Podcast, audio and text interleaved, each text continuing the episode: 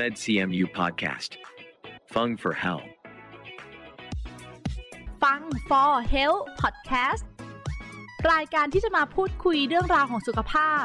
และแบ่งปันประสบการณ์จากแพทย์ผู้เชี่ยวชาญในสาขาต่างๆของคณะแพทยศาสตร์มหาวิทยาลัยเชียงใหม่เพราะสุขภาพที่ดีเริ่มได้จากตัวเราสวัสดีค่ะขอต้อนรับทุกท่านเข้าสู่ฟัง For Health Podcast อยู่กับดิฉันฟ้าธัญลักษณ์สดสวยนักประชาสัมพันธ์คณะแพทยศาสตร์มหาวิทยาลัยเชียงใหม่ Podcast นะคะก็เป็นอีกหนึ่งช่องทางที่คณะแพทย์มช.จัดทำขึ้นเพื่อให้ผู้ที่ชื่นชอบในการฟังและรักในการดูแลสุขภาพนะคะได้เข้าถึงข้อมูลที่ถูกต้องในการดูแลตัวเองและคนที่คุณรักค่ะผู้ฟังทุกท่านคะอาการเส้นเลือดขอดถูกจัดลำดับความสำคัญให้เป็นปัญหาเล็กๆของหลายๆคนจนกลายเป็นความชะล่าใจมองข้ามอาการต่างๆโดยที่เราอาจจะไม่รู้เลยว่าอาการเส้นเลือดขอดนั้นสามารถขยายผลกลายเป็นปัญหาใหญ่ลุกลามเป็นแผลเรื้อรังได้ค่ะวันนี้เราจึงนำเรื่องนี้มาพูดคุยกันค่ะขอต้อนรับอาจารย์นายแพทย์ปูลอภิชาติปิยกุลอาจารย์ประจำหน่วยศัลยศาสตร์หลอดเลือดภาควิชาศัลยศาสตร์คณะแพทยศาสตร์มหาวิทยาลัยเชียงใหม่ค่ะสวัสดีค่ะสวัสดีครับอาจารย์หมอคะอย่างที่เกริ่นเข้ารายการค่ะวันนี้เราจะมาพูดคุยถึงเรื่องเส้นเลือดขอดที่หลายคนอาจจะมองข้ามว่าไม่ใช่เรื่องใหญ่อะไรอยากมาให้ผู้ฟังได้ทำความรู้จักถึงเรื่องโรคนี้มากขึ้นค่ะก่อนอื่นอยากให้อาจารย์หมอเล่าให้ฟังว่าเส้นเลือดขอดคืออะไรคะครับเส้นเลือดขอดนะครับก็เป็นกลุ่มโรคหนึ่งนะครับของการเสื่อมเรื้อรังของเส้นเลือดดำครับผมแล้วเส้นเลือดขอดเนี่ยมันเกิดได้ทั่วทั้งร่างกายไหมคะหรือว่าเฉพาะจุดใดจุดหนึ่งคะครับจริงๆแล้วก็เกิดได้หลายจุดนะครับเนาะอาจจะเป็น1นะครับเป็นที่ขา2ก็ที่ขา3ก็ที่ขาย้ำเลยว่า ทั้ง3จุดคือที่ขาครับส่วนใหญ่เนี่ยเป็นที่ขาครับผมเพราะว่าเป็นตามแรงโน้มถ่วงครับยิ่งหลอดเลือดดำเสื่อมเนี่ยเลือดก็จะไปกองที่ขาเยอะทำให้เกิดอาการที่ขามากที่สุดครับผมก็คือแรงโน้มถ่วงโลกคือเราเดินหรือว่าเรายืนอยู่เฉยๆเนี่ยเหมือนน้ำหนักตัวทั้งหมดเราถูกทิ้งไปที่ขาที่เท้าใช่ไหมคะเลยทำให้พบได้มากที่สุดก็คือตรงที่ขานั่นเองครับผมเลือดจะไปกองที่ขาเยอะครับแล้วเส้นเลือดขอดเนี่ยอาการเริ่มต้นเป็นยังไงบ้างคะครับก็เริ่มต้นเนี่ยอาจจะไม่เห็นเส้นเลือดขอดนะครับมีแค่อาการปวดเมื่อยนะครับคล้ายกับปวดตอนยืนนานๆหรือนั่งนานๆคุณฟ้าเคยรู้สึกไหมครับเวลายืนนานๆหรือนั่งทำงานนานๆแล้วรู้สึกปวดเมื่อยปวดตึงๆที่ขากำลังรู้สึกเลยค่ะพออาจารย์หมอพูดหรือว่าเป็นเราใช้ร่างกายที่นั่งทำงานนานๆไม่ค่อยได้ขยับขาเท่าไหร่ค่ะพออาจารย์บอกว่าไม่จำเป็นจะต้องมีอาการที่เส้นเลือดให้เห็นก่อนแค่ปวดเมื่อยเนี่ยก็คืออาการที่อาจจะเป็นเริ่มต้นได้แล้วใช่ครับผมที่ปวดเมื่อยแบบว่ากลับบ้านไปหลังทำงานยกขาสูงแล้วรู้สึกดีขึ้นนะครับอันนั้นก็เริ่มเป็นละครับผมครับหลังจากนั้นก็อาจจะเริ่มมีเห็นเส้นเลือดขอดขึ้นมาครับไปจนถึงระยะท้ายๆอาจจะมีขาบวมมีผิวหนังเปลี่ยนสีหรือว่ามีแผลเรื้อรังที่ขาได้ครับผมแล้วอะไรล่ะคะคือปัจจัยเสี่ยงทำให้คนเราต้องเป็นโรคเส้นเลือดขอดคะอาจารย์หมอคะอันดับ1นะครับจะเป็นเรื่องของกรรมพันธุ์ครับคนที่บิดามารดาเป็นหรือว่ามีญาติพี่น้องเป็นเนี่ยจะมีโอกาสเป็นเยอะกว่าคนอื่นที่ไม่มีกรรมพันธุ์ครับอายุที่มากขึ้นครับโดยส่วนมากยิ่งถ้าอายุเกิน70ปีขึ้นไปเนี่ยเป็นเกือบทุกคน 100% ครับแต่อายุที่เพิ่มขึ้นก็จะมีโอกาสเป็นเยอะขึ้นครับการไม่ออกกำลังกาย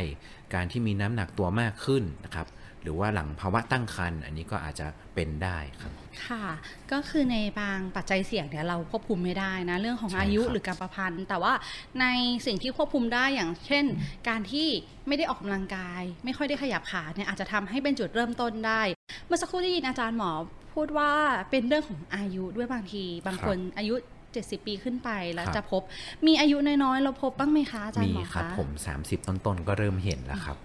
ก็ถ้ามีกรรมพันธุ์นะครับจะเป็นเร็วครับประกอบกับอาชีพนะครับที่ทำงานแบบยืนนานๆนั่งห้อยขานานๆอันนี้ก็จะเป็นเร็วกว่าคนทั่วไปครับไม่ต้องพูดถึงใครไกลเลยนะคะหลายอาชีพที่เรานึกขึ้นมาได้พยาบาลคุณหมอนะคะแม่ค้าแอร์โฮสเตสเนาะที่ยืนนานๆแค่ยืนเฉยๆเนี่ยยังธรรมดาไปค่ะต้องยืนบนส้นสูงนานๆด้วยใช่ไหมคะอาจารย์หมออาจจะทำให้อาการปวดต่างๆเหล่านี้มันสะสมมากขึ้นรุนแรงมากขึ้นได้นั่นเองค่ะ อาจารย์หมอคะสำหรับปัจจุบันค่ะวิธีรักษาเส้นเลือดขอดเนี่ยทำได้ด้วยวิธีไหนบ้างคะจริงๆแล้วก็จะแบ่งเป็น2ระยะนะครับถ้าเป็นช่วงต้นๆอย่างเช่นมีอาการปวดเมื่อยเฉยๆหรือว่ามีแค่เส้นเลือดขอดไม่เยอะนะครับพวกนี้ก็จะแนะนำเป็นออกกำลังกายลดน้ำหนักครับผมเพราะว่าการลดน้ำหนักเนี่ยก็จะช่วยลดปริมาณมวลกายปริมาณเลือดหรือสารน้ำในร่างกายทำให้ขาเนี่ยรับภาระลดลงครับผมนอกจากออกกำลังกายก็จะมีการรับประทานยาบำรุงเส้นเลือดขอดรวมไปถึงการใส่ถุงน่องเพื่อสุขภาพครับผมค่ะการใส่ถุงน่องเพื่อสุขภาพเนี่ยมันเป็นการป้องกันหรือว่าเริ่มต้นรักษาถึงจะใส่ได้คะอาจารย์หมอก็จริงๆแล้วถ้ามีอาการนะครับแนะนำให้ใส่ไปเลยจะช่วยลดอาการได้ครับอาจจะไม่ได้ช่วยชะลอการเสื่อมของโรคมากขึ้นอย่างที่เน้นย้ำการออกกำลังกายเนี่ยจะช่วยชะลอได้แต่การใส่ถุงน่องเนี่ยอาจจะช่วยบรรเทาอาการได้เฉยๆครับถ้าเกิดผู้ฟังที่กำลังฟังพอดแคสต์อยู่เขามีอาการแล้วปล่อยให้มันรุนแรงขึ้นไม่มารักษาเนี่ยมันอันตรายได้ถึงขั้นไหนคะอาจารย์หมอคะครับก็ถ้าเป็นระยะลุกลามนะครับหรือระยะท้ายๆอย่างเช่นมีแผลหรือว่ามีผิวหนังเปลี่ยนสีแล้วเนี่ยพวกเนี่ยอาจจะทำให้เกิดมีอาการแผลติดเชื้อได้ส่งผลให้มีการติดเชื้อในกระแสเลือดได้ครับผมพวกเนี่ยการรักษาส่วนมากจะเป็นการผ่าตัดครับการรักษาด้วยยากระถุงน่องจะได้ผลไม่ค่อยเห็นผลแล้วครับคืออย่างที่บอกว่าเส้นเลือดขอดก็คือเส้นเลือดในร่างกายเรานี่แหละเนาะใช่ครับแล้ววันไหนที่มันติดเชื้อขึ้นมาค่ะอาจารย์หมอต้องมีการรักษาโดยการทางการแพทย์เลยใช่ครับถ้าเป็นแผลติดเชื้อนี่ก็ต้องรักษาแผลติดเชื้อส่วนในเรื่องเส้นเลือดดำที่เสื่อมเนี่ยปกติมันจะมีการผ่าตัดเพื่อซ่อมเส้นเลือดดำที่เสื่อมครับครับผมเป็นอาจจะเป็นผ่าตัดแบบเปิดหรือว่าผ่าตัดแบบใช้เลเซอร์หรือใช้ความร้อนในการรักษาครับผมคลื่นความร้อนเรามองภาพนะคะว่าแค่อาการเส้นเลือดขอดเนี่ยทำให้ถึงขั้นที่ต้องรักษาถึงขั้นนั้นได้เลยเหรอมันใหญ่ได้ขนาดนั้นเลยเหรอคะใหญ่ได้ครับถ้าเราไม่ดูแลตัวเองหรือว่าไม่ป้องกันมันตั้งแต่เนิ่นๆครับจริงแล้วนะครับ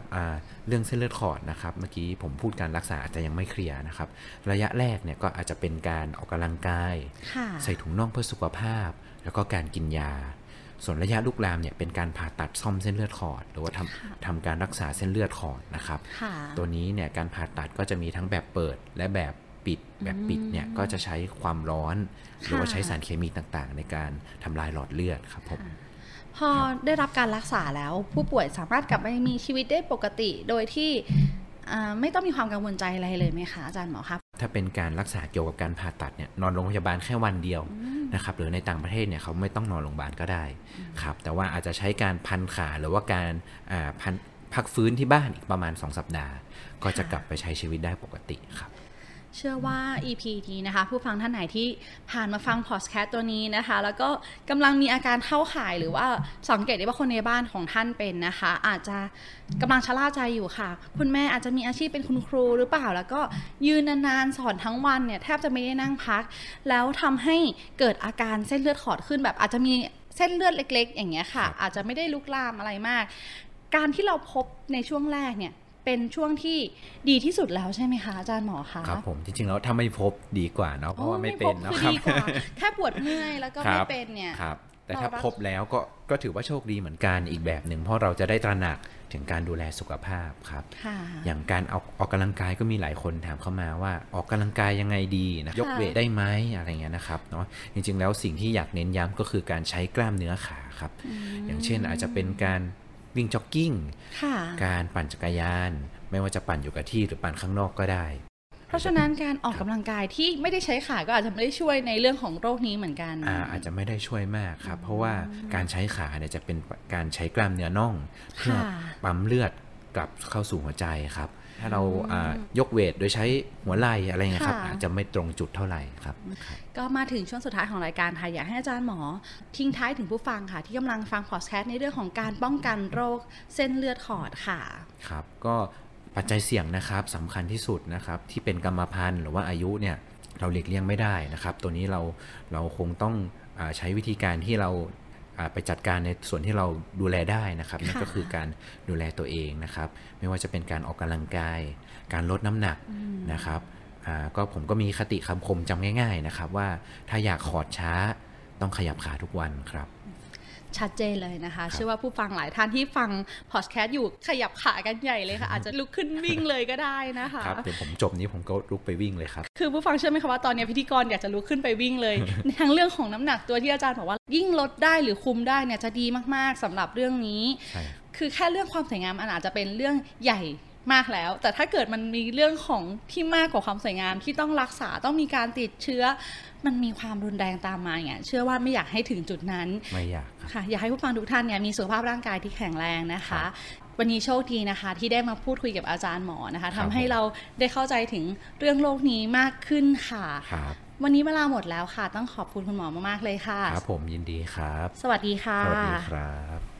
และขอขอบคุณผู้ฟังทุกท่านที่อยู่ด้วยกันตรงนี้ค่ะนอกจากนี้นะคะผู้ฟังยังสามารถติดตามข่าวสารของคณะแพทยศาสตร์มหาวิทยาลัยเชียงใหม่ได้อีกหลากหลายช่องทางค่ะไม่ว่าจะเป็นบนเว็บไซต์ Facebook YouTube Twitter Telegram Instagram Podcast เพียงพิมพ์คำที่ช่องค้นหาว่า medcmu นะคะ medcmu เพียงเท่านี้ค่ะก็จะมีข้อมูลเกี่ยวกับการดูแลสุขภาพอีกมากมายเลยค่ะสำหรับวันนี้นะคะต้องลาทุกท่านไปก่อนครั้งหน้าจะเป็นเรื่องอะไรอย่าลืมติดตามกันต่อนะคะสวัสดีค่ะ MedCMU Podcast Fung for Health เพราะสุขภาพที่ดีเริ่มได้จากตัวเรา